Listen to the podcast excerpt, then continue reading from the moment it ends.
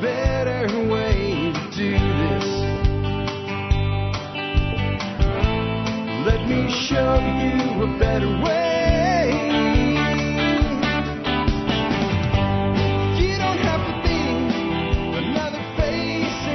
And we are live. Welcome, folks, to episode 3379 of the Survival Podcast. It is Wednesday, September the 20th, 2023.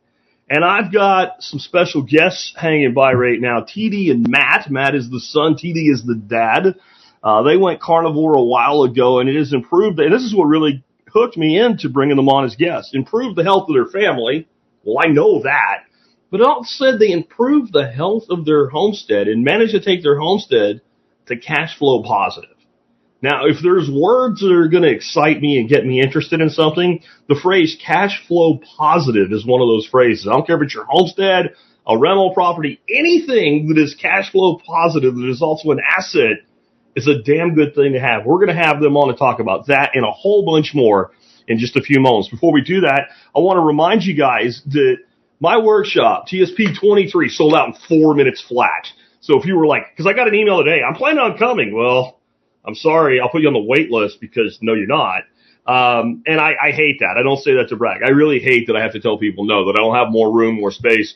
But there's still an event that you can come meet me at. You can meet Joel Salatin at. You can meet Nicole Sauce at, John Willis at, a bunch of other really freaking awesome people, like 500 people just like you.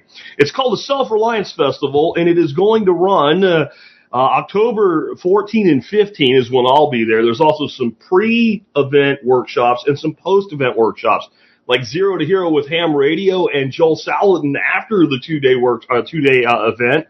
We'll be teaching you how to process chickens. That's learning from the master himself. Oh, by the way, Joel will be there for those two days. You'll be able to meet Joel Salatin, the master himself of regenerative agriculture, kind of one of the real pioneers that started and kicked the whole thing off. And he's an amazing dude.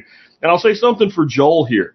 There's a lot of people that are big names that come to events like this and they like kind of show up, talk to you for like three seconds and then just disappear. He's not one of those. He hangs out just like I and these other folks do. So if you want to come hang out with some really cool people, check out the Self Reliance Festival. There is a link in the show notes below. And like I said, we definitely hang out and talk to everybody, but with that many people, you only get so much time. What if you wanted more time? What if you wanted, uh, you know, like some preferential parking and some other really cool perks? There's also VIP tickets available for the 14th and 15th. If you check out my website, thesurvivalpodcast.com, if you already have a ticket, you can upgrade, or if you haven't bought a ticket yet, there are still some VIP tickets left. This is going to be awesome. You get to come to a special dinner and reception just with your fellow VIPs and the uh, the folks that are there as presenters. So you get a lot more time with us that way, smaller group, and an awesome meal as well. So check those out. Those VIP tickets are just badass. With that, let's go ahead and bring our special guests, and I did say guests on today, TD and Matt. Uh, guys, welcome to the Survival Podcast. Hey, Jack. Thanks for having us. We Yeah, thank you are so much for very having us. excited to be here. Yeah. I'm I'm glad to have you guys here. I want to start out with before we dig into the carnivore diet and your current homestead. What made you guys relocate to Texas? We were talking about a little bit of like the beauty and the hardship of Texas summers uh, before this started. You guys live somewhere up in the northeastern United States, and about a decade ago, you you guys relocated to Texas, and I, I imagine TD had more to say about that. Matt was much younger at the time, um, but you probably at least talked to him about it. What, what made you decide to make that? That's a big move. So, and I'll credit you a little bit, you know, because we were watching the YouTubes and uh, listening to the podcast, and you talked all the time about walking to freedom. Okay. And uh, we were studying, like, hey, if we're going to make this radical change, we should put a lot of thought into it. And so we were heavily considering homeschooling laws, Second Amendment, general freedom, um, income tax, and those were kind of like the three big factors and are part of the factors of why we didn't choose Tennessee and why we did choose Texas. Uh, we were even looking at uh, Montana, which has some really weird laws about medical freedom and different things, but uh, those are were the major influencing factors on why we chose Texas. And you guys are kind of in the northeastern portion of Yep. Texas. I know you maybe don't want to give away your exact location, but we were talking before. Like you, you at least were smarter than me. You picked the part where it rains. yeah, it just rained uh, an hour ago. Yeah, yeah. Um, and, and somewhere along the way, not only did you walk to freedom, you walked to a different diet choice, and you guys started living as carnivores. Uh, why the carnivore diet? You well, we first started out with a more whole foods diet, and we did that for a couple years, and then we had um, my mom had a health scare with her thyroid, and you can probably explain that better. What happened? Yeah, and it was very interesting because we have a YouTube channel. We were getting lots of comments, you know, uh, hey, your wife's throat looks swollen and different Mhm. things. You should get that checked out. Well, we were getting hundreds of comments to the point where I had to like filter out the word. And um, so we went to a couple doctors. They both immediately like Yeah. looked like they were, you know, like it was really bad. Um, she had a bunch of imaging work done. They said you need to get that thing cut out. So we went to MD Anderson.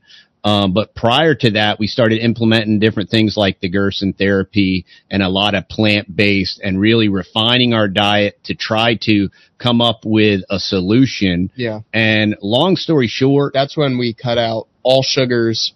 We went gluten free, dairy free, um, and we were just strict whole foods. And then pretty much we're just straight vegans. yeah, pretty much plant based. plant based 100%. And And- um, th- what what became very frustrating about that was I'm like, man, I still kind of feel old. Well, I, I always chalked it up as just being old. Well, I'm 47. I guess this is what being old is like. it just sucks, you know. And uh, it was so frustrating, just not sleeping. Um, not having the energy. I I developed this uh, Yeah. shoulder condition which spread into my neck and back, and come to find out that was just like a arthritic condition, and it created all these issues with my shoulder. Yep. Um, but then a hundred, about a little over a hundred days ago, my wife had been doing a, a lot of research and reading and another homestead channel, Homestead How, um, started posting a lot about the carnivore diet and all the tremendous health Mhm. benefits he was having. And she came to me and she was like, Hey, how about we try this as a family? And I'm like, yeah, if everybody's on board, let's do it. And it's, it's been, uh, it, it has been incredible. I mean, the health benefits, 100%. sleep, um, Well, yeah, because your shoulder went from at like you literally couldn't even use it like at all to now you can do like 45, 50 push-ups in a row, yeah, and it's like it's healing up incredibly yeah, well. it continues to improve. and you have like zero pain, and now you can actually sleep all the way through the night yeah, because you've never been able to actually do that. You Right. wake up like several times throughout the night, go through like several weeks of not sleeping at all, and just really, really bad. yeah, Yeah. Yeah. It's been it's been transformative for all Mhm. of us. For my wife, who neither of us were ever overweight, but I lost about like ten pounds. She lost about thirty pounds. Yeah. We would always exercise Yeah. obsessively, and no real success with that. And um, the other scary thing about the whole plant-based diet and being like a vegan and everything is you are, sorry, super reliant on grocery stores and Amazon and buying all these products and all of these pills and supplements and everything and protein powders and stuff. But um, we were like, you know what we're really good at is growing beef. Like w- this is beef country up here in Northeast Texas. It is like it's easy to do it. Um, and I mean, our grocery bill practically went down to zero, um, only for like a couple, for mainly butter. We do buy butter now and, um, occasionally bacon. But other than that, and maybe some barbecue sauce here and there. Rarely we even use barbecue sauce. Yeah. Normally it's just butter, salt, and I, I use a little tiny bit of pepper Yeah. um, and um, um, electrolytes. We do buy that. Um, but we are we pretty much went from uh, 20% self-sufficient to about for our food almost yeah pretty much 98 to 100% self-sufficient which is pretty cool Yeah, it's it's funny the way some people react to this. Like I had a guy email me recently, and I found this to be comical and sad. He's like, if you're eating carnivore, and I, you know, me, I'm like 90% carnivore. I eat some vegetables once in a while. Mhm. Uh, tomatoes, peppers, and greens is like Yep. you know ninety percent of that. He's like, how does your blood sugar not go to zero? I'm like, oh my god, crack a biology textbook, right? So I told him about gluconeogenesis, which is basically your body makes carbs on demand if it needs any, and you don't need very many. And I challenged him to go find me an essential carbohydrate. He didn't Right. know what that meant, right? So I'm like, okay, so there are essential proteins, meaning your body cannot manufacture those proteins and you must consume them or you don't get them and you will die eventually. First you'll malnourish and then you'll die.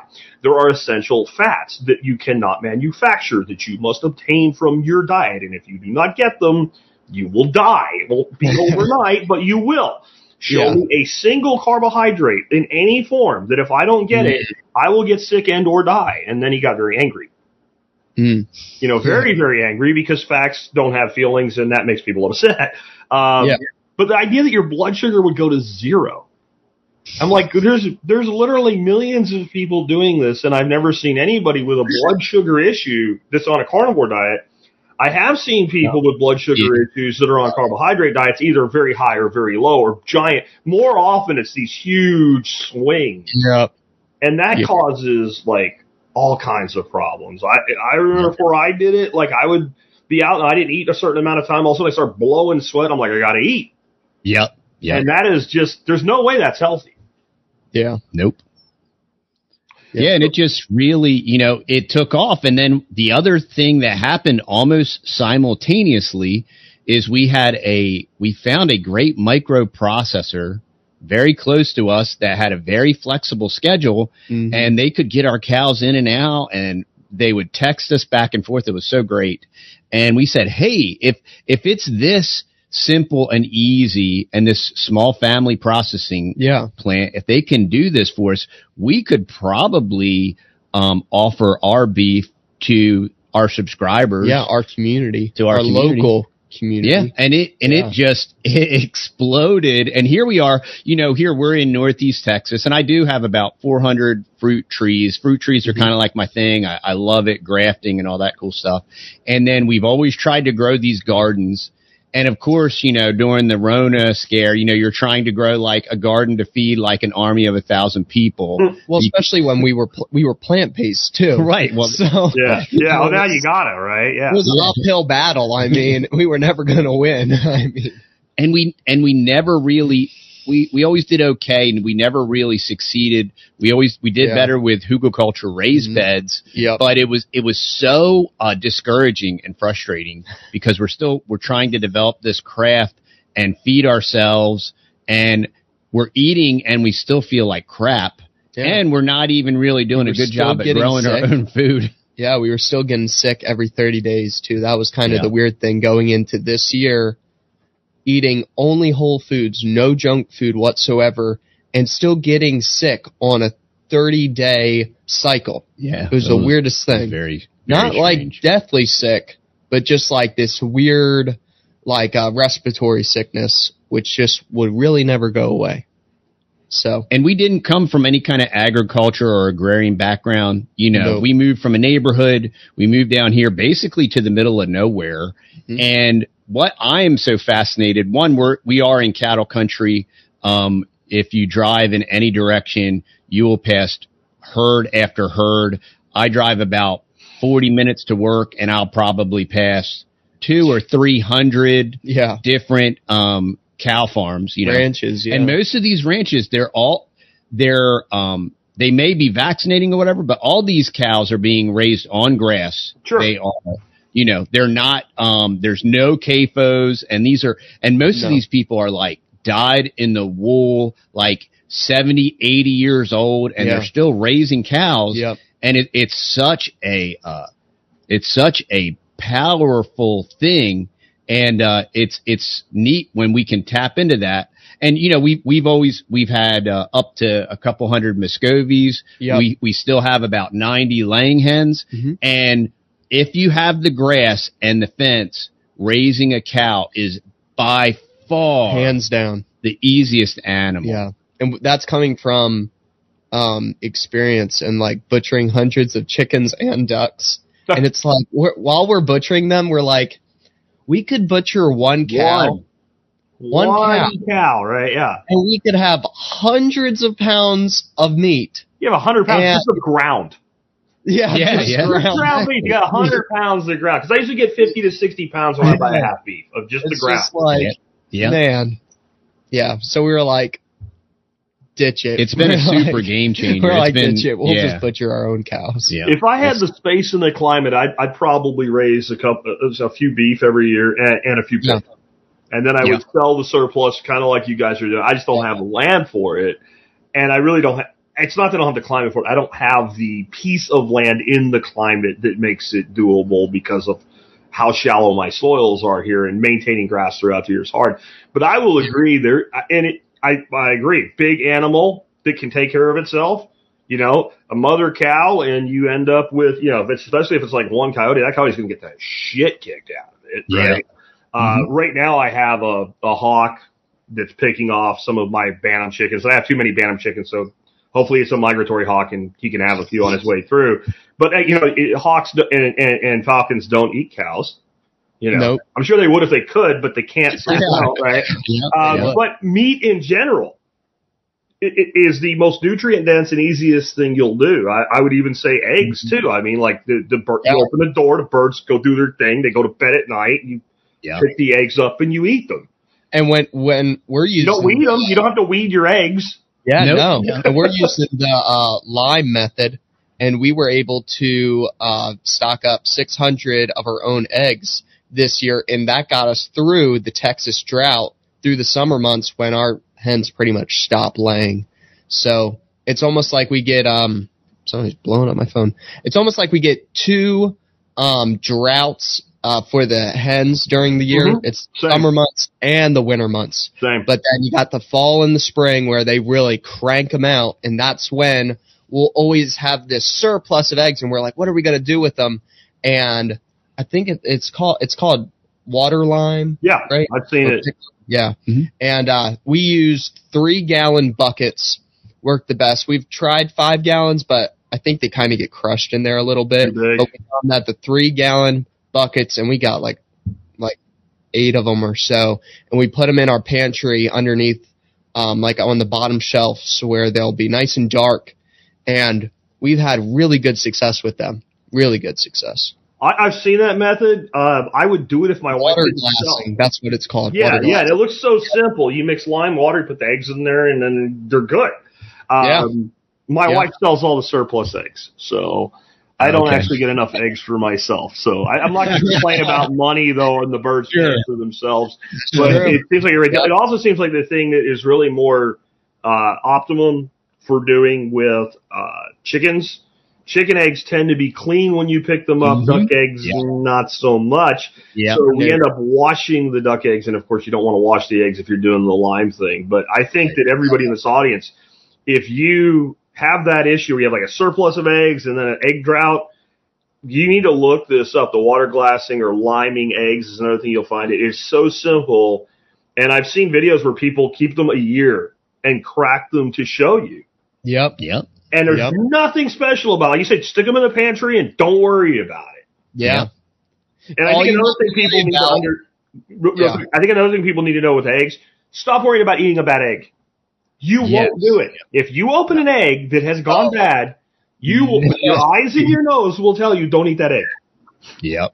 Yeah. The only thing that I would say that's a little bit tricky with the water glassing is, um, and if you have little, little ones, little kids, don't let them get them out of there because Exactly. if they act drop it, we've had it where then the egg Game drops over. and then it's game over. Yeah. So, you know, Yeah. you just have to be careful taking the egg out of there. Yep. Yeah, I've, I've learned Yeah, about yeah. little hands and eggs over the years. Throw Yeah. eggs and crop eggs, and uh, it's got it. Okay, um, you, you kind of mentioned some of your health benefits. Can you talk about maybe some other things like you've noticed, like just I guess just how you feel and all, but like you're not getting these these uh, 30 day cold cycles or anything anymore. Yeah. Yeah, so I mean, with me, I have a an arthritic condition in my shoulder, so that the head of my shoulder has shrunken like forty percent. And what had happened, um, my labrum, I, I got about thirty percent of my labrum missing. So they went in there and cleaned it all out and took the scar tissue out. Mm-hmm. Um, but it it was loose and whatnot, you know. Yeah, it would clunk around. and and I knew that I knew that the scar tissue would come back, you know, once they clean that all out, if there's still an issue there. Um, so I had uh, stem cell therapy done, my stem cell, and that was excellent for reducing the inflammation. But Yep. even that plateaus. So right when that was about to plateau, um, at that same time is when we started the carnivore diet. yeah. And um, instead of plateauing, uh, the inflammation has stayed gone. The pain has stayed gone. Um, prior to carnivore, I could not do a sissy push up. No. Also, they were telling you the shoulder surgeon said, "Yeah, you're you just need a total shoulder replacement." Yeah, four He's- four shoulder surgeons Yeah. told me that. You Yep. you need a total. He said your shoulder looks like you're an 80 year old man. yeah. You know. Yep. So that has been um, miraculous. Uh, sleep has Yep. been excellent. Um, no type of I, I was hypoglycemic before. Um, no type of sugar stable like you were saying how when you start to Yeah. sweat and stuff and you need to eat. Um, none of that. No, no getting up to go take a leak like four times a night. Um, actually sleeping, and if I do wake up, I fall back to sleep Yeah. um, uh, energy level completely different. Uh, I didn't even, you know, you, you hear a lot of people talk about brain fog, and I had never even considered it. I'd never, I didn't think. Once again, I'm like, well, I guess that's getting old, right? I start the carnivore thing, and then I'm like, oh, wait a minute, I had like, I had like massive brain fog, and I didn't even realize it. And now that I'm eating meat based, like I'm not like, oh yeah, what's that basic word I use all the time that I'm trying to think of that I can't think of right now? And that totally went away. It's and it was like uh very it it's it's very dramatic. That's why we always encourage, hey, just try it, you know? Yeah. And it the weird resistance to this Proof when is in the pudding. when we're watching this gigantic push and people having all the successes, like, oh, are you planning to do this for the rest of your life? And Oh, um, yeah. well, what I about your bowel am- movements? I'm, I feel amazing, so why would I want to stop? I mean, How are your bowel movements? My my my favorite one is it's not sustainable. Oh yeah, It is I- It's so- not sustainable. I'm like, okay, let, let's start out with what do you mean yeah. by sustainable? It's Can so we start sustainable. with? Do you mean It's I can't keep doing it, or do you mean it's environmentally not sustainable? Because I can do both of those. But the first thing is you're, you're you're throwing a word out, and I don't know if you know what you're saying, or Yeah. that you heard somebody on a TikTok video say it, so you're parroting it because it it entrenches your worldview.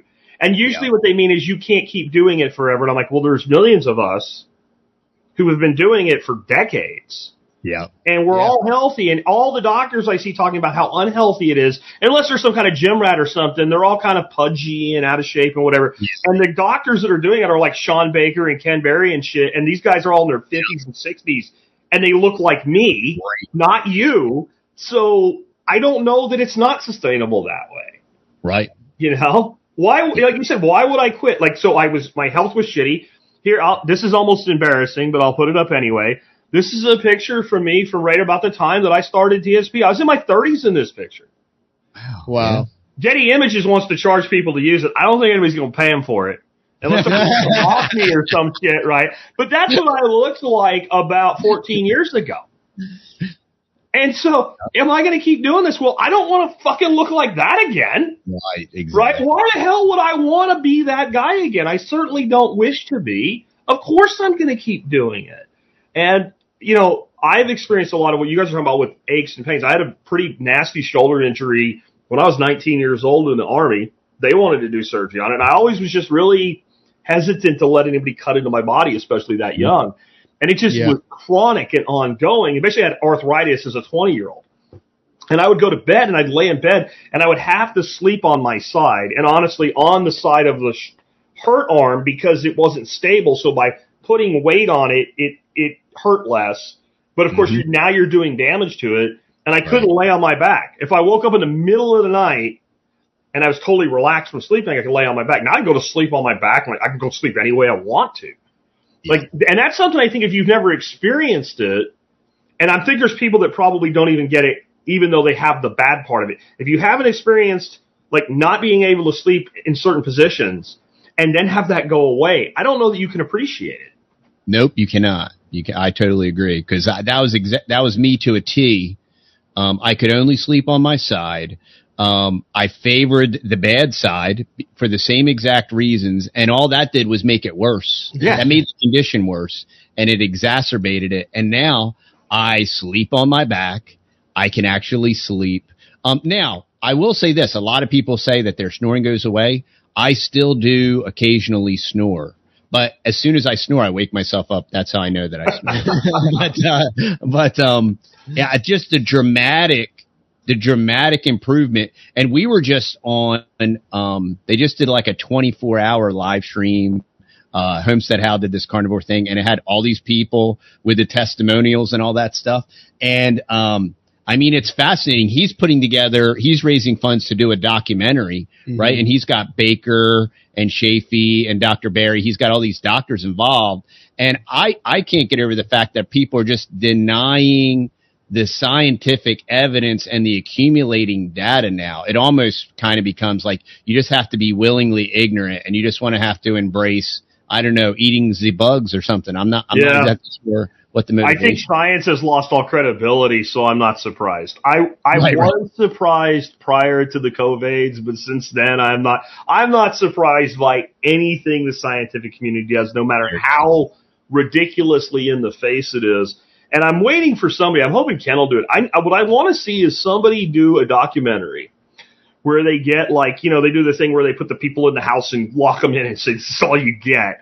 And Yeah. you know, take like six, eight people who really need to do it. People that are anywhere from 50 pounds to a couple hundred pounds overweight.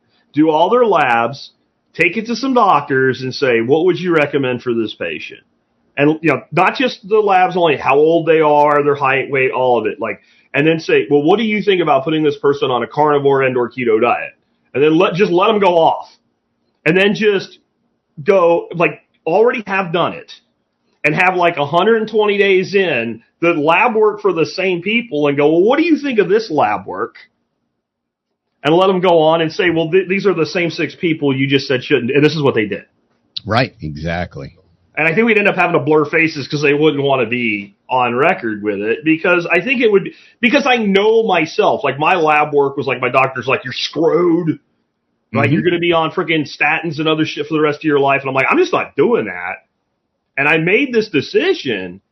And like you said, I'm not going back. Why? Why? Why? And, and that's the thing. I've, I've met so many people. Well, I was vegan. I've not met a lot of people. I was carnivore. I was keto. And if I do, they're people that they never really were. Like their Yeah, entitled exactly. keto life was making cheese balls or something like that and fake Mhm. bread or whatever. And I'm like, Yeah. get off of that. If that's what you need to transition over, if that's what gets you started, okay. But right. your goal needs to get to is clean one ingredient foods. what's the, the other beauty of this way of eating is it's self rectifying because when you go off of it, you immediately feel terrible. Mm-hmm. And so you're just like, and, and, uh, I was, I just had an interview on our podcast, the Fearless podcast, and, um, it was, uh, Simeon, and he's, he quoted Mikhaila Peterson. I think it's a Mikhaila Peterson quote, and she said, nothing tastes as good as feeling great, feeling healthy feels. And I'm like, that is it in an absolute nutshell because you're like, when you go to cheat and eat the tiramisu or whatever, Yeah. Mm-hmm. and then you do it and you're like, cause you, know, I'm like, I know I'm going to feel like crap. Yep. I'm going to feel like trash and I'm going to pay the piper for this. And then you're like, yeah, I'm not doing It. now. If it's superly awesome, incredible tiramisu, maybe you will do it. But, Yeah. uh, if it's marginal, you're like, yeah, I'm never doing it. Yeah. Yeah. So, and, and what I think is interesting is how little you need to do with things to make them amazing. So, this weekend I was doing uh, a bunch of stuff to get ready for my workshop, and I'm, I'm like doing pork loins, and we're uh, we're sous videing those so my chef can bust them into chops and give everybody a one inch center cut pork chop for one of the lunches and stuff like that. And I took like a piece of one of the loins and did a tied roast with it and smoked it and I was making some stuff called pastrama out of beef. So I had some eye of rounds, and I took the fat mm-hmm. caps off the eye of rounds. And I'm like, pork loin dries out. So I threw the fat cap from the beef on top of the pork loin and let it go for a while. And then I pulled it off after and let it kind of render. And this is, we were supposed to eat the pork loin for dinner. We ate it the next day because this is what we ended up doing. We just took the fat caps off the eye of round. And for those that are uh, in the video version of this, if you look at that, my wife and I ate that and we were done. Like we didn't want to eat anything else. It was like, that's like 70% fat and like 30%, you know, the little bit of red that came off with the fat caps because I was in a hurry and didn't do my best work. But it was kind of like eating instant beef bacon. Yeah. And the satiating, sorry, the satiating effect of meat and fat is something that I think most people don't understand. Because like we have a question, I'll, I'll hit it right now. Um, Hogus says, can you cover carnivore snacks to help eliminate night, hun- eliminate night hunger? If you do this and you stick to it, you guys tell me if I'm wrong. You won't have night hunger. Nope. Nope. Nope. But don't drink at night either. If you start drinking booze, then you you Yeah. will, right? Like that's Yeah. And and one thing that I did for a for a sleep cheat is I would just do uh, a little chunk of butter, Yep. and um and it's just and the other thing, you right know, away. That- we're it would- we're not yep. um super hardcore. You know, we we I use honey, so we um, do use honey. We do drink coffee, and we do have um frozen berries. But Yeah, I, I will it. do just a drop of honey on a butter cube, and you Mhm. eat that, and it's almost like caramel. It's just so Yep. good, and that makes sure that I'm solid all the way also, through. the other thing too that we'll do is we will do like um like a bowl full of blueberries or something like that Mhm. too. yeah. Yeah. If you're just feeling like you just need to have something and you're just you just got done dinner. Most of the time though, if you got done dinner and you still feel hungry, it means you didn't have enough Right. fat in Yeah. your dinner. So that's normally um And you will be amazed. Okay, so if you've never eaten like this, you will be amazed. One, how you crave the fat. Two, how delicious it tastes. Three, how inordinately satisfying. It's it like is. your brain turns on. Yep. It's like yeah, it's like everything changes. I think the other thing too is is people get desensitized to how terrible they actually feel. So they're like, "Oh, I don't feel that bad eating normal Yep, whole foods." that is so true. Why why would you go carnivore? That sounds stupid. You're like, "No, seriously, you don't understand. Like once you actually try it for like over 30 days, you're like you actually realize how terrible you actually were feeling and your mood swings and everything were on the normal whole foods organic diet was. And I'll prove it to you. Go to a high quality, you know, uh, whole food store. Like, you know, we have a couple, uh, you know, nat, uh, Jack's or, uh, one of these natural food stores. What you're going to see is you're going to see shelves of processed stuff in bags. yeah. Right. With, Yeah. with, with 20, 30, 40 ingredients, right? Yep. And that's where all your money's going. And you think Yeah. because it says it's healthy and it's natural and it's organic, it's still There's super. a picture of a farm on it. yeah, exactly. It's all marketing. It says And it's very expensive. Yeah. USDA organic on it. Yeah, Nuts. yeah, yeah, yeah. Also, I- the other thing is, there's a lot of people that are like, "Oh, I couldn't ever afford that." Actually, yes, you could. If you would stop going to Starbucks and getting crackers and cheeses and all these little stupid foods, you could totally afford a two pound or a pound and a half steak. You know, you could totally afford it.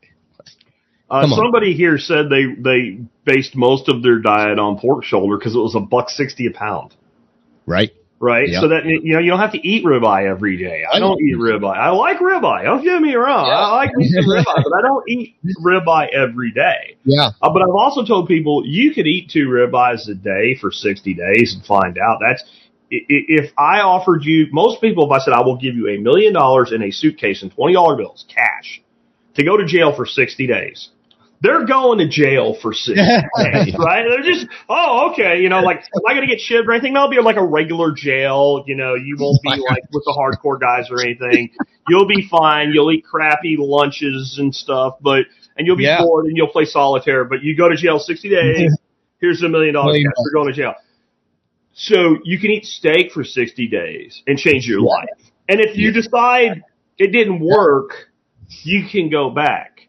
Yeah. But I found it to be a very one way process. And you keep using a word, I think it might have been Mikhaila that you were talking about earlier that said this.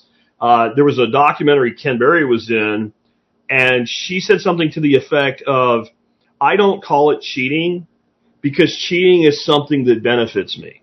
So like if I cheat on a test and I get an A, I get ahead. All If. I'm an athlete and I use steroids and I build my muscles up and I and I'm a football, I can push the other guy down. It benefits me. If I eat something that's crappy, I'm not cheating. I'm harming myself. Yeah. hmm I found that to be kind of profound. I, I when I watch stuff like that, I don't Yeah. hear a lot of things that I think are really profound. That was kind of profound. It was a different way to angle it because then you're less likely to do it, I guess. Right. It, Yeah. it, it, a lot of it is totally a state of mind. A lot 100%. is just implement it because people always say, "How do you start?" Super easy. Cook Yeah. meat and eat it. That's Yeah. how, that's literally how you start, right? Yeah. Eat till you're full, Yeah. right? And then you're not going to snack, and that's that's how you start the process. I would And- say this too. Also, the Instapot. Since we are a family of eight, it is a lot of meat that we Mhm. do go through. We go through one cow a month Yeah, to put it in perspective. yeah, four to yeah, four to five hundred pounds of beef a month. So you heard the salute. That that's yeah. So anyway, the Instapot is where it's at, and also chuck roast. Even though we do grow our own beef, um, in between selling our own beef and then harvesting our own beef, there are certain weeks that we actually have to go out to the grocery store and pick up some beef just to carry us through a couple days until we get our uh, beef from the butcher shop. Yeah, our last our last so two much. months, we were so aggressive marketing it. We so you know because stole we all your usually own send- supply. yeah we Yeah. sold our yeah we Yeah, we sold our own supplies exactly. So the chuck roasts have been amazing though. Oh yeah. take you Yeah. take um two or three of those bad boys and you shove them in the Instapot with some butter and salt and pepper. yeah Those things are amazing. You, Also, you guys know about Denver steak and chuck eye, right? No, no, what's that? okay, so when those chuck roasts are on sale, they usually bust them off through about three or four inches thick. Yeah, And they Yep. just take that whole chuck and they just boom, boom, boom, boom. Mhm. Well, that first cut, if you and you'll know it when you see it, there'll be this thing that looks a lot like a ribeye on one side of it, and there'll be this really beautifully marbled piece on the other. If Mm. you take one of those and just basically, you might need a knife a little bit, but you pull it apart, that chuck eye is like the poor man's ribeye, and I personally think they taste better. And that Really? other piece, you cut that up, that's called a Denver steak. Now, when you go, like when they have it on sale, like one out of five of them will be that first piece. And a lot of stores now, because they're getting money for the chuck eyes, are taking the eyes out. But oh yeah that's a cool little hack. And then the other Uh, thing is you can take that Denver steak and either make steaks out of it, or you can cut it in strips and treat it like, um, which is kind of what you're doing with the Instapot. Treat it like short ribs. Yep. Yeah. If you braise it, it tastes just like short rib. Mm. yeah, Mm. and In fact, also, most of the restaurants you go to, you get braised short ribs. It's chuck.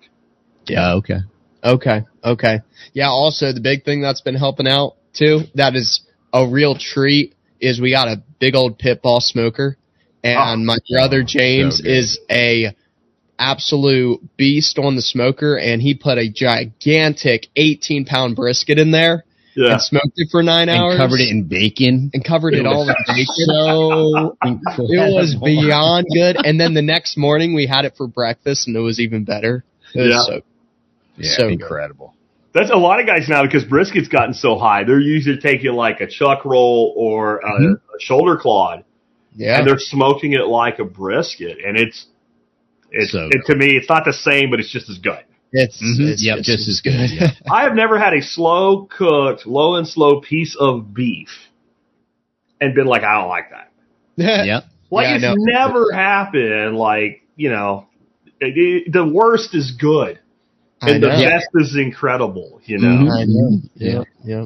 It's just that steaks are good too, so you don't want to know everything. But um, Yeah.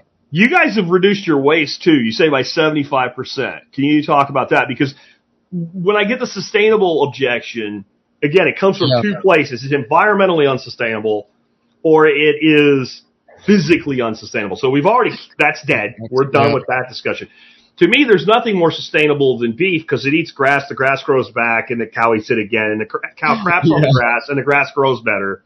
The soil gets better, the roots go deeper, we move to perennial, we sequester carbon, yada, yada, yada. Everything you claim you want, this is what a cow When you want. does, right? So we've Yeah. got that, but then, you know, like the waste stream is something I don't think it's talked about a lot because if you look at most of the waste that's produced in a household, it doesn't come from meat. Right? No. Anything that's left over with meat, I have these these three giant things with fur and teeth that run around and protect the property. Exactly. If there is anything I won't eat, they will happily destroy it. Mhm. So there's not a lot of waste stream when you move to this type of diet. The cow eats grass, you eat the cow, poop goes back to the ground. We're done, right? Yeah. Yeah.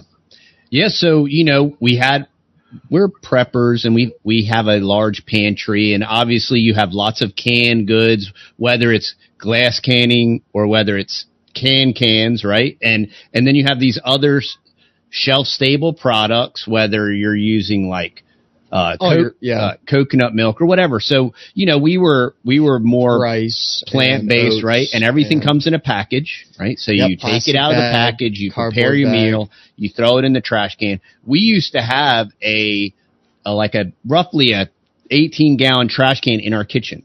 You well, know, I mean, we used to actually have a 55 gallon well, trash can. that's that's true. We did Yeah. actually have a full size and we real would trash fill can that bad boy up every day. every day. Yeah. And now we have a very small tote that has Like- a sealable lid that's A about Little less than about 24, 24 inches tall Yeah. and about eight inches wide. Yeah. And we fill Maybe that up once a week Yeah. Yeah. because you either have the vacuum seal stuff on your beef or it's a paper wrapper. And sometimes the butter, paper uh, wrapper we, we A burn. butter wrapper. Or Yeah, or a butter wrapper. box or whatever. So Butter our, wrapper's compost. I mean, yeah. you know, really. Um, Yeah. So the big waste- waste stream is really like to me, paper and cardboard can be a waste stream, but they really are organic, and I don't mean that in the way the government uses it. Is in it's a living product. It's cellulose that can go back to becoming soil. Plastic, no. And so you have all these people blathering on about sustainability and, and what have you, and Yeah. and then they're blathering on about the straws are going to kill the freaking turtles or whatever over some flawed science experiment by a nine year old because, you know, they never get things wrong. Uh, and then they have bags and bags and bags of plastic crap in their house. Yep. And you're like, or like, we used to go, well, I don't know if we'll ever go again. I don't know if they're going to rebuild it. Sanibel Island is like our favorite place to go to. And the bar there w- went to paper straws with their drinks that are in plastic cups. exactly. You just stand in awe of this lunacy, right? I mean, Yeah. it, it, it is a very low waste uh, process when you look at things like, especially if somebody's doing like a dairy operation, they're making their own butter. They don't even need wrap for the butter. You put the butter in a glass dish and then you Yep. wash the dish and use it again. Um, there's not a lot of waste stream when you're when you're dealing with animal product. Yeah. Nope. I mean, and it, it was, I mean, it was so uh, overly apparent that I was just like, wow, have you, cause you know, when you, when you run the trash out to the can and I've always been, I've, I've always hated s- throwing stuff away and Yeah. creating trash because it's just like, you know, this can isn't magic. You know, when you put this stuff in there, it goes somewhere, they bury it in the ground. It's there forever.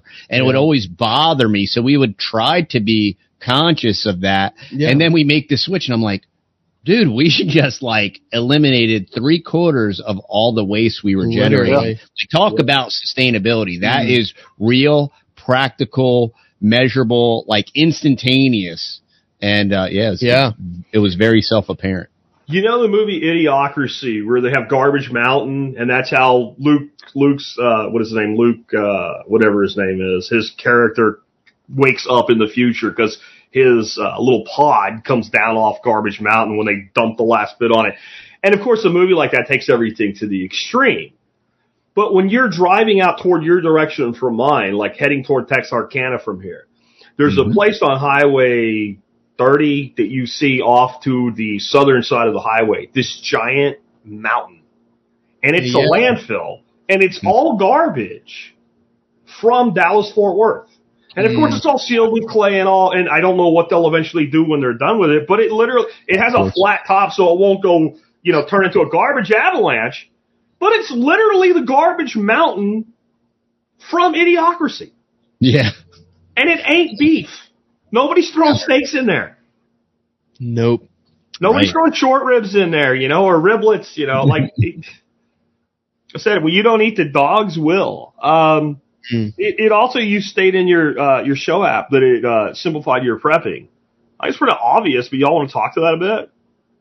Yeah, you know, so we as it's funny that we had already we had already developed seven freezer system, you know, and then we have a couple backup generators, so we Yeah. kind of set that room up to be ready for power outages, which happen a lot. And um but what it did to simplify our prepping, I mean, we were keeping cuz we were we had an active prepper pantry where we would cycle through it every 60 to 90 days, eight eight family members. I mean, you burn through food and it's very easy to, you're burning through massive amounts of carbs, you know, uh, by, by design. That's just the way it's, it is. And, um, once we eliminated all of those foods, now it's like you're dealing with this nutrient dense thing. You pull it out of the freezer, you throw it in a pan, your prep time's less. Um, there's less weight. I mean, it's, it's so, it's and and my wife is just like so elated because she was very active at managing her pantry and keeping it stocked and trying to source things you know when Yeah. toilet paper disappears and all this stuff but um once she streamlined that we're we're systematically selling off a lot of our carb stores just because we're probably not ever going to use them now hey if things get really tough um sure you know you, you know what you want take what you can get Yeah. but um, it has super simplified the prepping process. Um, and and it the other thing it's done is it's condensed our calories down into bite-sized packages, and it's nutrient dense. So Mhm. uh, so we we're focusing on that. You know, it just it really streamlines everything. I, I would concur. I mean, you make sure that the cow has food and the cow can have babies. And Yeah, you're prepped. that's it. Yeah. You're Yeah. prepped. I mean, that's- Yeah, he's Yeah. ready to go. That's the beauty of it. Like if there's going to be another cow next year, right, or some more cows next year, and you can Yeah. keep the breeding going, you got cows, and if you got cows, you got food. And if you got grass, cows have food. And, And- now Go ahead.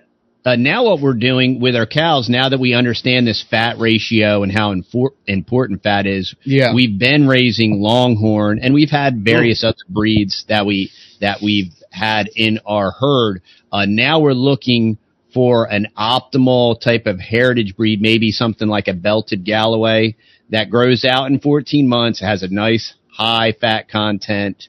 Um, uh, a lot, what we're finding through research with low line or shorter cows is they live seven years longer.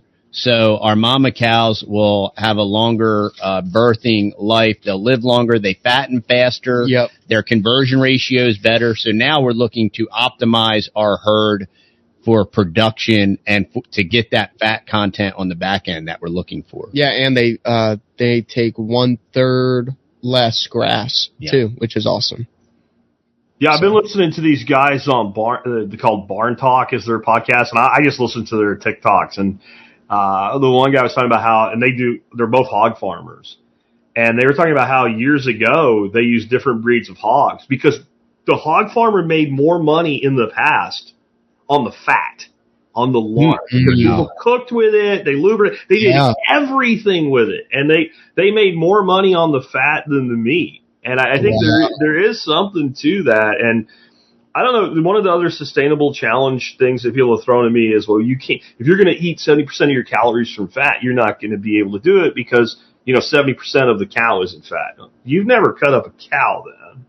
And you're not familiar with the concept of we're not talking about volume. We're talking about calories and how much more calorically dense Yep. The Yeah. fat portion is than the lean portion because it's Yeah, I dare you to eat a half a pound of fat. I yeah you won't you you won't like you know even like we we both like butter obviously right Yeah. but I, I always tell people like you'll sit down you'll tell me I'm going to clog my arteries eating butter right when I'm dropping some like I'll make like a compound butter with like black pepper, sage, and garlic. Mm. I'll take Yeah, a big yeah. pat of that and throw that on top of my seared ribeye. And, die. And then that person will turn around and eat a whole stick of freaking butter wrapped up in bread. Right. I'm like, you'll never eat that stick of butter without the bread. And that's something like when people are asking about snacks and all. A lot of times, what a person will say is, well, I feel hungry. I want a snack. And you say, well, go eat some, there's some leftover beef. Go eat that. Well, I don't want it. Well, then you're not actually hungry. You have this habit you formed. hmm Yep. And this that's is why, like, people will sit around, they'll eat a meal at a restaurant, they're all full. I can't eat anymore. Waiter comes over with the dessert cart. Oh, I could eat that. Yeah. And it's because we're wired for this because you didn't used to go to the Piggly Wiggly or Albertsons to get your food. You had to go out and get it and high density carbohydrate sugar before agriculture, exceedingly rare, very seasonal, and very highly available before fall Mhm. to put like it was a natural thing for us as a survival, like a bear. You put fat on and you lean out through the winter and then you put it on again. And this was also like a vitamin D battery that we had. Well, now we can eat whenever we want, but we still have this innate high, hardwired thing. And then the other thing that's really rare in nature, high fat and high carbohydrate at the same time. Right. This, this is almost never, you almost never see that pre-agriculture. So ancestrally, we're not supposed to eat that way. Sure. We're just not. But if you look at like all the crap people eat, it's, it's not just high carb. It's high fat. And then even worse, now, at least like when my grandma did it, it was lard, right? Or butter in the cake, right? And now it's seed oils in the Yeah. cake that's That's it, GMO yeah. modified Yeah. grain. And, and then it's laden with toxins and we wonder why we have chronic disease in our country. Mm. Yeah, seed oils with no long term track record of anything but just disease and disaster. And and and totally and seed oils completely and totally unsustainable, right? Yeah. Completely and totally GMO, uh, toxic. You know, as far as even production, production and distribution in plastic bottles and the whole nine. I mean, everything about seed oils is just like toxic waste. Oh, it is. And, and it's not just the oils too. It's even the grains. So like, you know, and I learned early on as I was studying permaculture, just stop questioning Bill Mollison when he said something like just it is, or he wouldn't say it. But this was one that when I heard, I didn't believe it. And I had to do research and he was right. He said that like all the way up until the 20s and even the 30s and far back as we had the ability to test wheat in the United States and in much of Europe had to be over a certain percentage of protein or it could not be sold for human consumption. Wow. And I'm like, wow. And then he's like, and we didn't harvest the way we did. He said, if you see the old imagery of like all the wheat standing in sheaves in the field, and you think that that was something that they just did because that's how they did it, it wasn't. When you stack all that dried grain together, if you go in there a couple days in and put your hand in there, it'll be warm. It ferments. Mm. And that, that Wow. wheat had to be over a certain protein, had to be harvested at the right time, and had to be fermented in the field in those sheaves before it was threshed, or it wasn't for people to eat. Now, I still think a ribeye is better than that, but that shows you how far we've come, and not, Yeah. we're talking a hundred years. Exactly. We've left that. And that was, again, one of those Bill Mollison things. You're like, bullshit, the old man's crazy. And you go look at it, if you dig long enough and hard enough, you're like, oh, okay, Bill. And like I said, Bill wore you out. The Geoff Lawton, his main protege, said the same thing. He just wore you out with facts where you're just like, Yeah. okay, I give up. I, I, I quit, you know. Um, the other thing is like just the ancestral appropriateness. Like we were saying, if you go back prior to modern agriculture, which is about 10,000 years old now, um, meaning we plow fields and plant one thing, there's no way you're going to survive on carbohydrates. Right. It's not It- it's survival food only. People always bring up Native Americans and acorns. I'm like, so you've never detanninized acorn before? Because if you do it, you'll see that it would be something you would only do because you needed a emergency fallback. Because it is a laborious process. Because the, the the highest quality acorn for a human to eat still is incredibly bitter if a human tries to eat it. So there's this. It's like five or five to eight washings to Wow. detanninize this, you know, acorn flour. So stuff like that was, uh, was not really heavily used. Like the places people ate a lot of vegetation was like in the tropics. Like the further you go from the equator, the more carnivore Yeah. the ancestral diet is. And the number one thing, I did a ton of research a couple of years ago, and you think it's all, you know, buffalo and spears and stuff. The number one thing that settlements ate as we began to create settlements was shellfish, Right. Yeah. which is high in fat and cholesterol, by the way, and almost no carbs. And it's because I don't know if you've ever hunted mussels and oysters, but they don't run away. No, they don't. Very easy. To yeah. I mean, whoever ate the first one was brave, but once you see somebody else do it, they taste pretty good, right? Like the first person ate a raw oyster, I got to say, gave humanity a gift. I wouldn't do it if nobody else did. Like, hey, look at this, it's a big booger, eat it. Nah, man. Billy eat it. You know, Billy only ate it. Billy ate it. He goes, that's pretty good. You know, cascade event. Like, this is just ancestrally how we ate. But you also mentioned that on top of all, everything else, reducing waste, making prepping easier, health improvement, it's also helped make you guys cash flow positive. Is that because your supply keeps getting drained by your customers? Yeah, you know, we we because of this microprocessor and the ease in and out, we we put it out there. We said, hey, if you're in the Northeast Texas area, Yeah. check out our website. You know, put down a deposit. We'll email you with you know when the processing and Yep. and we'll meet up for a and and that's what's even been greater than being cash flow positive is getting to meet our Mm. customers Yep. and hearing their story and so many of them that are going carnivore, Yeah. changing their diet, um, starting to like homestead and be self-sufficient. Um, but yeah, I mean, it was so incredible. You know, we, we've developed some other products. Um, we have a website with like honey and coffees and teas Yeah. and different things. Um, because of the fruit trees in the fall, we have something called a food forest in a box where we sell cuttings that you can root. But, you know, these are all just like ancillary things that we were trying to create uh, cash flow. Yeah. But now that we have that we sell the beef, I mean, we're selling it in quarters, halves, or wholes, Yep. and we do a we do a bulk pickup. So we all meet like after it's processed and ready.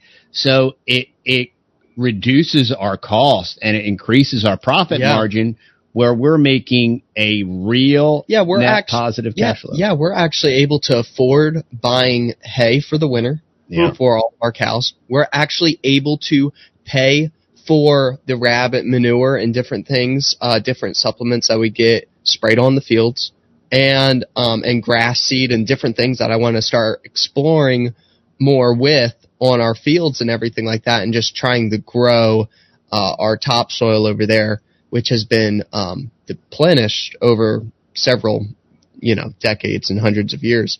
So um, because everybody around us uses Roundup and herbicides and Mhm. pesticides, and we haven't ever done it, and um, all we do is once or twice a year we do cut down our goat weeds, um, and we just got our goat weeds cut down for the second time this year, and it's perfectly fine. The longhorns aren't bothered by it.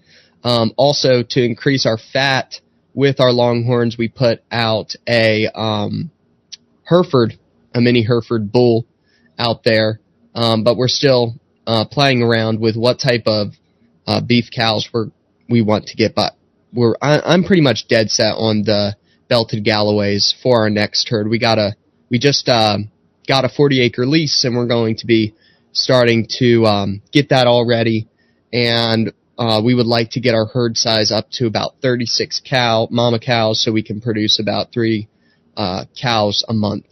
Yeah, So- and if you want to talk about our lease that we were able to procure, it's fascinating because you know people say I don't have the land, you know, and obviously now for some reason land in Texas is at a minimum ten thousand dollars an acre or what have you. It's ridiculous. It's so ridiculous. I You're mean, talking to a guy. I bought my first house in my twenties in the Dallas Fort Worth area, three Ooh. bedroom, two bath. It was a subdivision house, but it was a good sized lot.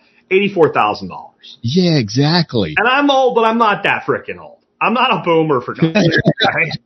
I'm only a few years older than you are, you know. Um, And, and you look at it now and just go, this is dumb. This is too many people. Like, Stupid. I know I want people to walk the freedom, but stop coming here from California and, and Yeah. or if you do, check the real estate prices before you buy something. right. Right? Like, don't, don't like, oh my God, it's only $300,000. Yeah, it was 150 last year. Right. exactly. Stop it. Yeah, but leasing land is a hell of a way to go because how much land do you guys actually own versus how much do you lease? So right now we own tw- tw- uh, about 50. 50, Yeah. about 50 acres. We, and we've procured that over the past 10 years, Yep. kind of bootstrap. And, uh, we were able to lease 40 friends of ours. Um, they have about 110 acres and They, they, run, just bought it. yeah, they just bought it. They run Yeah. a couple cows, but, um, we went out there and we met with them and we said, Hey, you know, uh, it, this is pasture. You know, you want to maintain your ag exemption for tax purposes. You know, if we would work the fence may, maybe add some fencing or cross fencing and do all this and put our, and put cows out here, you're going to continue to qualify for your ag. You know, we're going to run cows and we'll work out like a barter deal. I mean, in essence, we're leasing that land for nothing. You know, we're going to run some fence and different things and it's going to count as a, you know, we're basically leasing 40 acres for about $2,000 a year with any type of improvements we do to it are going to count against our rent. Yeah. So, I mean, relatively speaking, we're leasing the land for sweat equity yeah. at 40 acres, you know, that has a, that has a real cash, current market cash value of $400,000. Yeah. Has a pond on it and a creek on it too. Yep. Yep.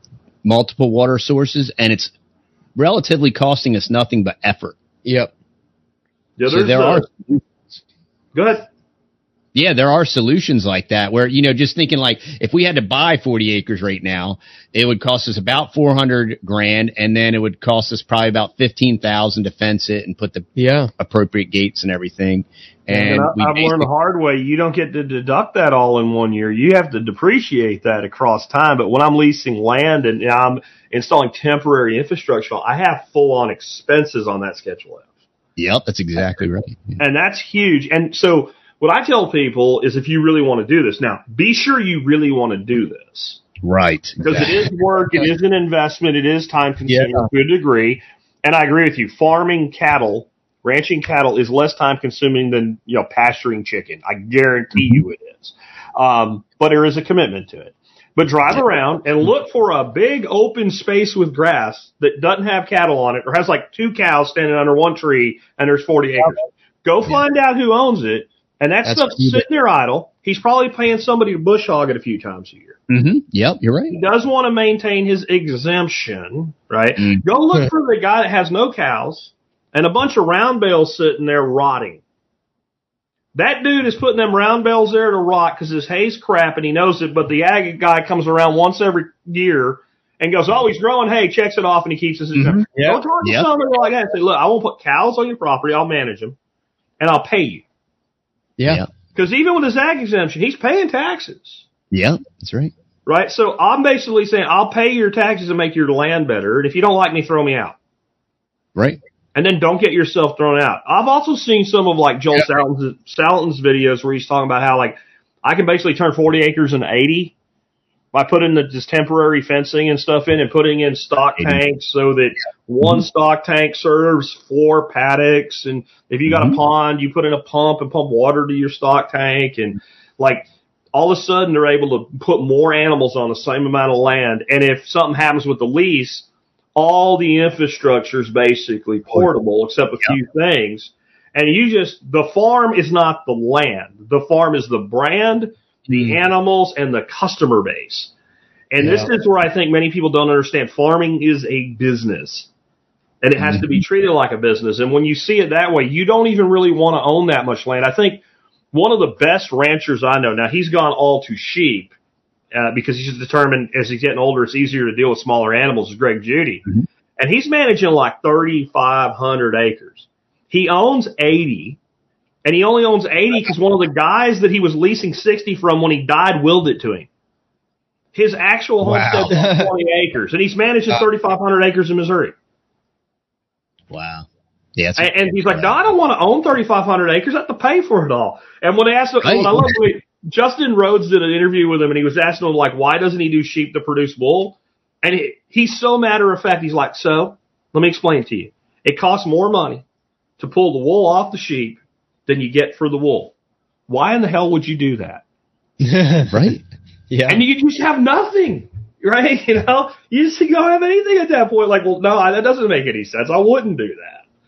You know, and maybe a small operation could make some money on wool, but when you're dealing with the the number of animals he's dealing with, Yeah, and you bring up a great you bring up a great point. You know, so so much of ranching and agriculture, right, where we've mono monoed everything out, right? Like even standard ranching, you know, you run so many cows because you need to run uh, 600 head because you need this many calves because they're going to get this much at the sale barn, right? Yep.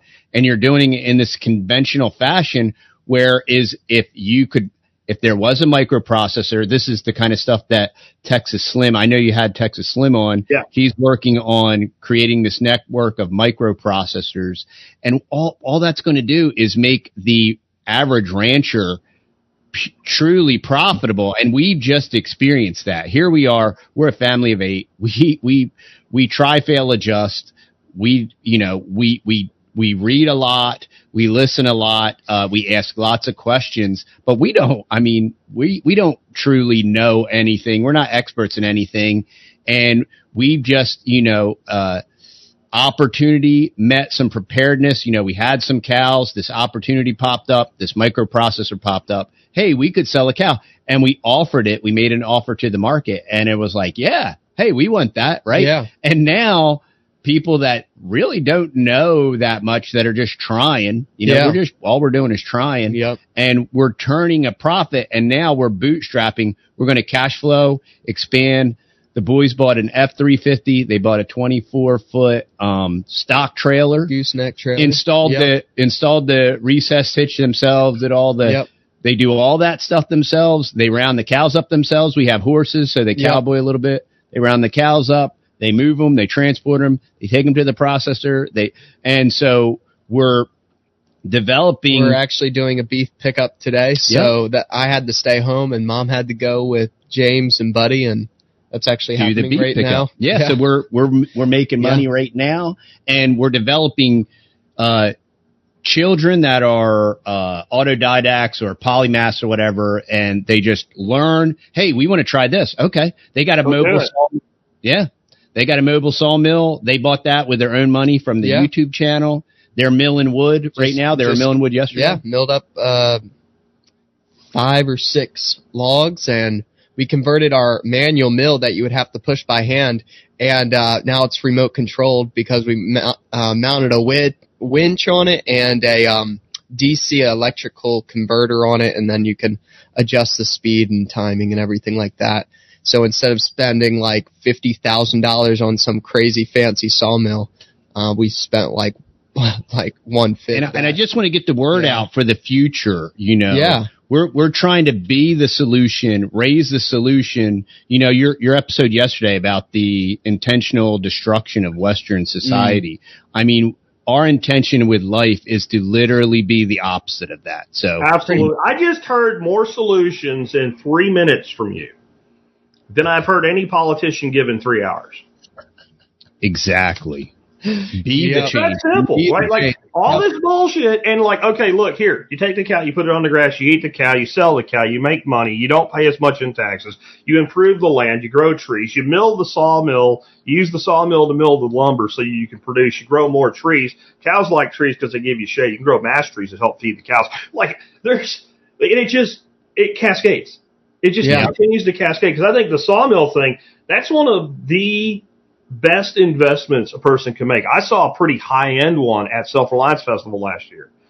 And I was like, man, I see why some people that don't have the money to buy one or they don't want to be in that business or do that thing, but they have land with Yeah. timber on it and they want to build, they just hire somebody to bring it in and mill for them. Yep. Yep. And they bought, they have the mobile kit, and they That's do what I- mobile milling. That's what we do. Yep. Yep. Mobile Yep, the milling. boys do all Yep. that stuff. And what was what was the cost of y'all's mill, if you don't mind? Cost of our mill in all, like all said and now, Now I just bought the mobile sawmill package. All said and done, it was about ten Yeah, thousand ten dollars. Yeah, Um, Okay. because with the mobile kit. with the mobile kit, because That's I not think, bad at all. the sawmill was about six, five to 6 Mm-hmm. and then the mobile trailer unit with an extra like um five foot track on it, so we can mill up to like sixteen foot long lumber on a mobile unit. Uh, yeah, it's about ten thousand. And at the time they bought it from Woodland Mills, they had to pay for it in advance, and it was like a six or eight month lead time. Yeah. So they they had to shell out like six grand and then wait for Yeah. like eight months for them to deliver. This which thing. was a blessing in disguise because all of the prices on there have Skyrocketed. skyrocketed. Yeah, Because yeah. The guy that had the one in Tennessee was. I asked him. He says about sixty grand. wow. Yeah, But so it was it's almost automated. completely automated. Yeah. Like he was just sitting there running like Oh, joysticks, Yeah. picking the Yeah. trees up and rotating them, and Yeah, That's that's cool. crazy. Yeah, and I that's cool. watched him go through just a pile of stuff in about half an hour. And it was like I was like a kid watching another kid play a video game. Yeah, Yeah, I yeah, sitting there on. He's like, "Yeah, I'm gonna make a four by four out of this piece, and I'm gonna cut some like and just just flowing through it." And it was like, Yeah. "This is one of the coolest things I've ever seen." Yeah.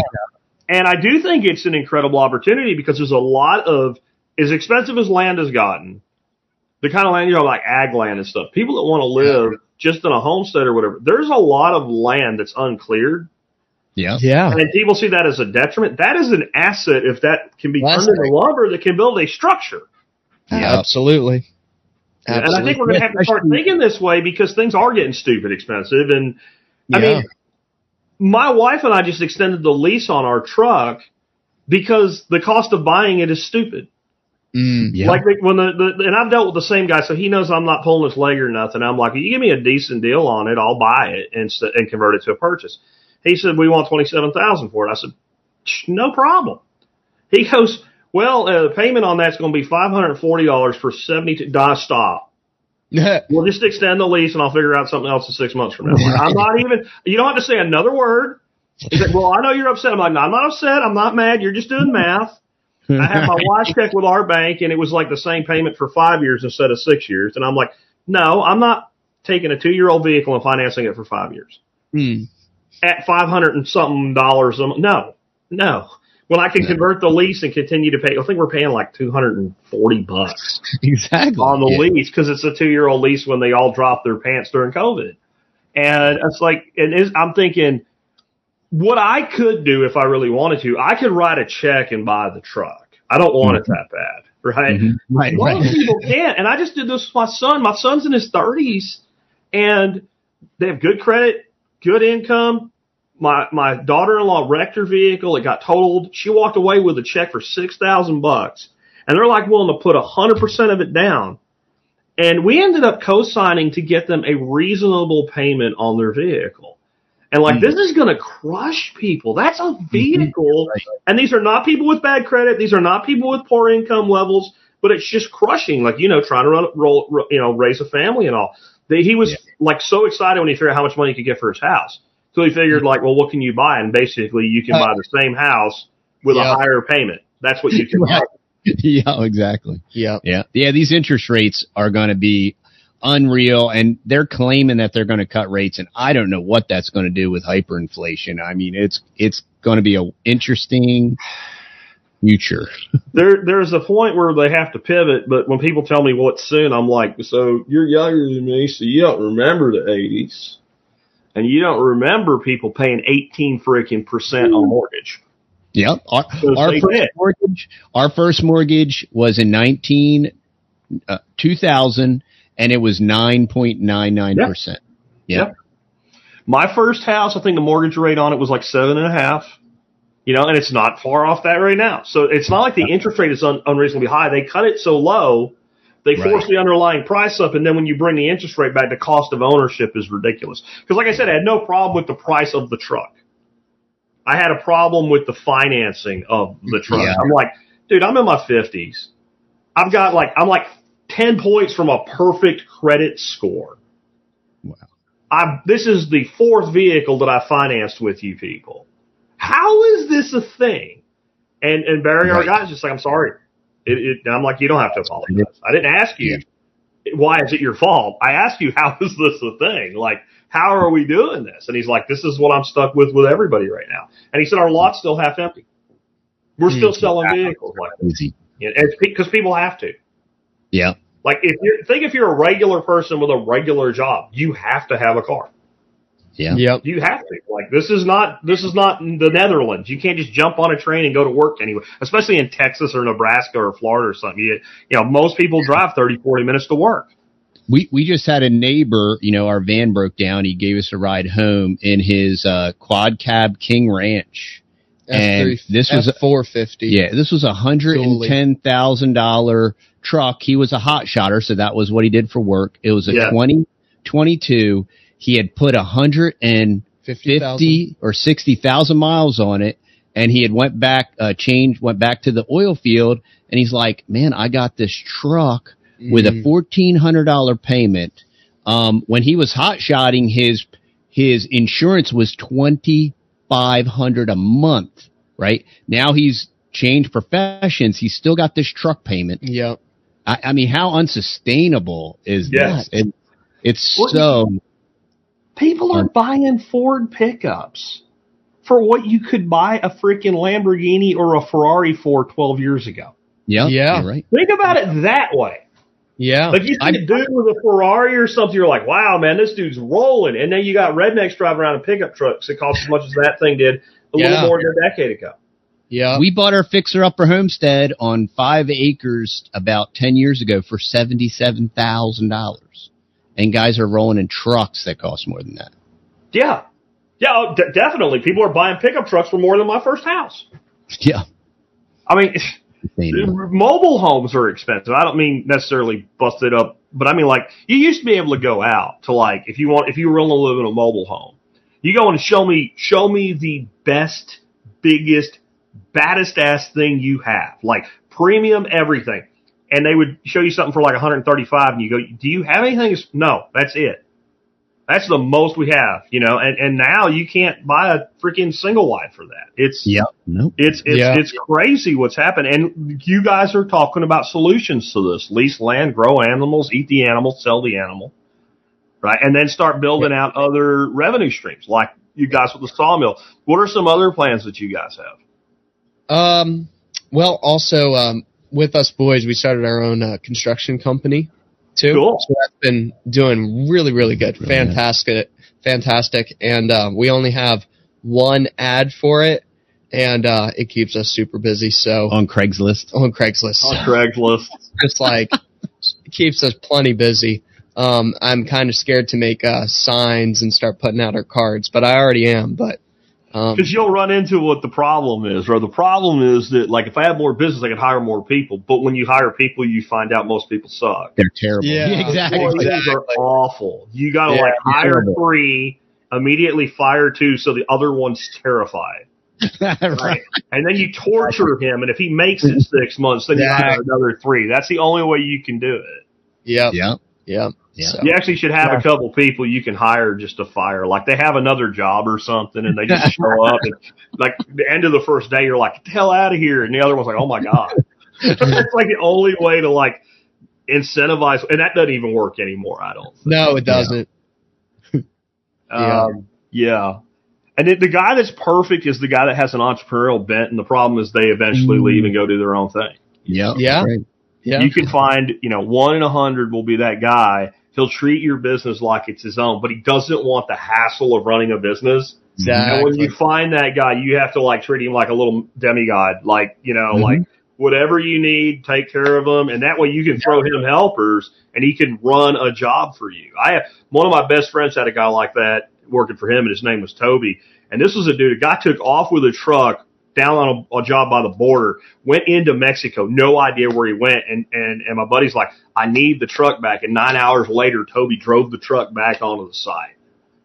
Like found a truck in the middle of nowhere, Mexico, went and got it, you know, and basically had to like put a gun to somebody's head to get the truck back.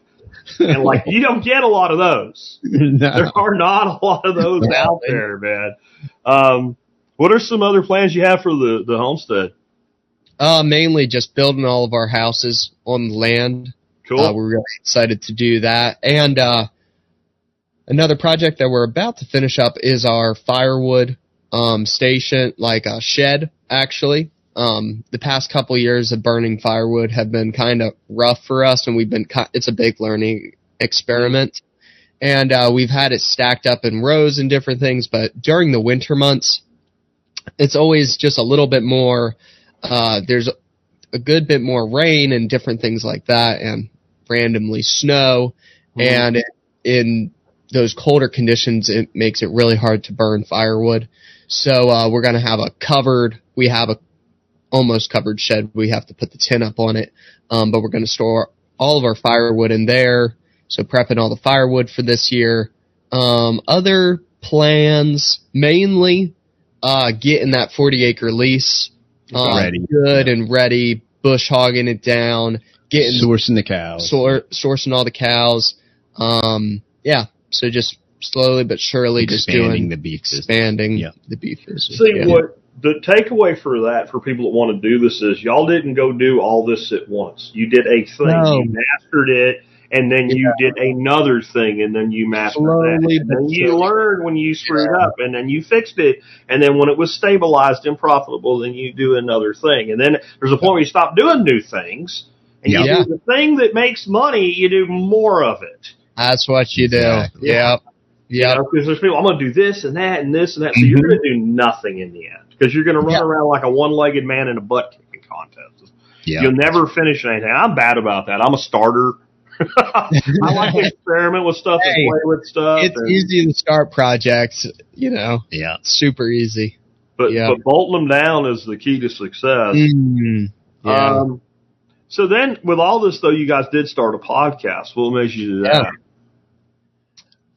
well, mainly because we were getting censored so dang bad on YouTube. Yeah. Okay. and we were like we were get we have like five or six strikes now on Mhm. YouTube and we were able to get them perfectly uh just right enough that they didn't totally vaporize the channel Yeah. um actually dad just went through YouTube training and uh I got re-educated. he got re-educated and now so now magically oh, our you warning is going to disappear since he went through YouTube I, training I went through a re-education camp. yeah And I answered oh. the questions properly. good job Yeah, Yeah, that makes me think of there's an episode of The Simpsons where it's like a 1984 thing, but Ned Flanders is the uh, overlord, and they call it re-education. Like, exactly. why does why did the Simpsons have to be predictive programming for like everything that happens? Yeah.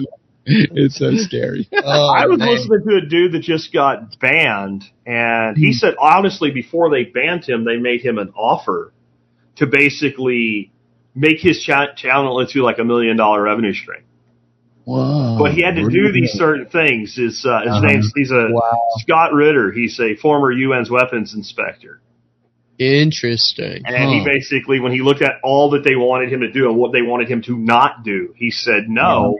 And then not long after that, they terminated his channel. Wow. Yeah, it's you know because we we're trying. You know, we did the Odyssey thing, and then Yeah. the SEC smashed down on LBRY Coin and effectively destroyed that because that was a great option. Yes. I mean, Odyssey Odyssey was a great option. Yeah. LBC was a we were it was great, Yeah, and was then booking they it, destroyed that. booking it, You know, we've tried this Rumble thing. Rumble only heats you if you live stream. Yeah. yeah. So and it's just there's no there's no type of organic traction there at all. you don't make any money on Rumble No. un unless Yep. you're dumb and you let them monetize. Like, so I live stream to Rumble, but I also have my channel auto migrate to Rumble. Yeah. And there's Okay. a way that you can put all your content on Rumble and they'll migrate it to your YouTube channel and manage your YouTube revenue for a split for you. I'm sorry, I'm not giving 25% of my YouTube revenue up for you to automatically get it because I said you could have it. Because that's all Right. You're not managing anything. Like, No. Yeah. Rumble just doesn't have a good monetization model. That, Yeah. That's the problem with Rumble. Yeah. But like you said, podcasting has been the one place that largely has been left alone. Yeah. I have I have. I have been through the PP smack from from YouTube a lot. I have been Mhm. to the edge of oblivion myself over the years, and I have never had Apple take down a podcast. Huh. Like, I Okay. figure if Apple's not going to do it, nobody's going to. Like the first, Yeah. first, the first group I would expect in that space to Apple. lay me out would be, and I have not. I mean, I went deep into the COVIDs and to all the stuff, and I immediately got just, you know, gobsmacked in the face by by YouTube, and Apple did nothing. Yeah. You know, Cool. And for people So- that are interested in uh, checking out our podcast, it's called The Fearless Podcast. Um, and we're pretty much on every pod player out Yeah, there. We're on the Fountain app. I love the Fountain Okay. app. I love the, All right. the stats and the being able to communicate back and forth. It is a great. I love the whole model, uh, podcasting 2.0. So yeah, we're on the Fountain app. It's cool. That's great, and and everybody should be. I just had a question come in while you guys were uh, here with me, and somebody wants to know how do I like when we do the expert council segments? How do we send uh, sats to the expert council? I'm like, tell them to get their ass on Fountain. Yeah, yeah. That's exactly. how. That's how. Get them on Fountain, right? You know, like because I can even do you know you can do splits as long as somebody has a Fountain account, even if they don't have a podcast. When you have a guest, Oh, uh, if they have a. Fountain account, you can say uh, give thirty percent of all boosts and streams to this guest. But they Oh, have to have a. Fountain account, or you That's can, and it's automatic. It's like as they like when somebody's streaming, it literally splits as it streams. It's not like you have to them or anything. And since you never touch the money, you don't have to like something like you have a big hit, you wouldn't have to give somebody a ten ninety nine or whatever. Like it's yeah. Right. Yeah, yeah. you me and a fence post, right? That's That is Dude, cool. that is cool. yeah. Yeah. Yeah, it's, uh, podcasting seems to be the last realm of total freedom for now, anyway, and we'll see. Yeah. Hopefully, it'll last. Yeah. Um, let's tell guys about your website. I had I had your your YouTube channel up. Let me get that up again. Uh, definitely, people should Yeah. subscribe to that. They have all kinds of cool content. You guys can see I subbed and Yeah, we've been, we've been trying to keep our channel diverse because YouTube loves to put us like pigeonhole people, and they've tried before. So we tried to cover kind of everything, Yeah. different topics that are going on in the world, uh, and then carnivore, the carnivore diet. I love making that thumbnail of Bill Gates holding a chainsaw. Thought that would be awesome. I love Photoshop, so I was like, Bill Gates holding a chainsaw. Let's go ahead and do uh, some. I'm surprised this one's still up. Lessons from the Unabomber. Yeah, for real. Yeah. Somebody will Yeah. shriek right now. Yeah. Hey, Bomber! I didn't say he was the greatest guy in the world. I said some of the things he said made sense. yep, yep. And they make more sense today than they did when he said them, too. Mhm. I'm just saying, you know. Yeah. Yeah, and then on the texasboys.com, that's our little family's uh, farm shop, and we sell uh, unvaccinated, uh, unpasteurized uh, honey, and that's all locally sourced here from Texas. And then also we have our um, locally roasted uh, coffee, several different coffee lines, um, and then also we have our organic CBD coffee and organic Lion. Lion's Mane coffee, and um, and then also with our candles, we have non-toxic candles too. Very, very cool, guys. You guys are Yeah. into plenty of stuff. I don't know. You need Yeah. to do more. Like you said, keep Yeah. doing what works and do it better and do more of it because it's awesome. I will make sure that there are links to your website, your YouTube channel, you so basically everything you sent me. I think I have your Rumble on there. Anything you sent, I have already in the audio notes. For people Sure. watching the video, if you're watching it live, there's a link down there. If you click it right now, it won't work. We're not done yet. Uh, about 30 minutes from the time the live ends, anytime after that, you click that link, you go over to where the audio is available. Uh, there'll be links to everything that they have, everything that I talked about today and more. And guys, man, I really appreciate you being with us today. Uh, it was a Thanks for pleasure talking to both of you. And let me say, Yeah, uh, that to you, young man, you present yourself very well for your age. I Mm. mean, Thank you, you thank should be you. proud. You, sir, TD, should be proud of him, and I know you are. Thanks, Jack. Appreciate it. Thanks for having us. We we really appreciate it. Absolutely. All right, guys. Well, I hope you enjoyed that discussion. I know I did. I want to remind you real quick here at the end. If you like what we do and you want to help support us, one of the ways you can do that is do your online shopping starting at tspaz.com. That's T-S-P-A-Z, tspaz.com. Very easy to remember. Today's item of the day is the Streamlight MicroStream uh, flashlight. I really love this thing because it uses AAA batteries, which are a sta- you know double A and AAA are like the 10 and 20 or 12 and 20 gauge shells of shotguns. They're everywhere. You can scrounge them, and etc. But I recommended the regular MicroStream, which uses two batteries for like 10 years. And uh, Nicole Sauce told me she didn't like it. I was like, why not? She goes, well, it works great and all, but do you know that girl jeans have non-pockets? I'm like, the heck's a non-pocket? Apparently girl jeans have very shallow pockets.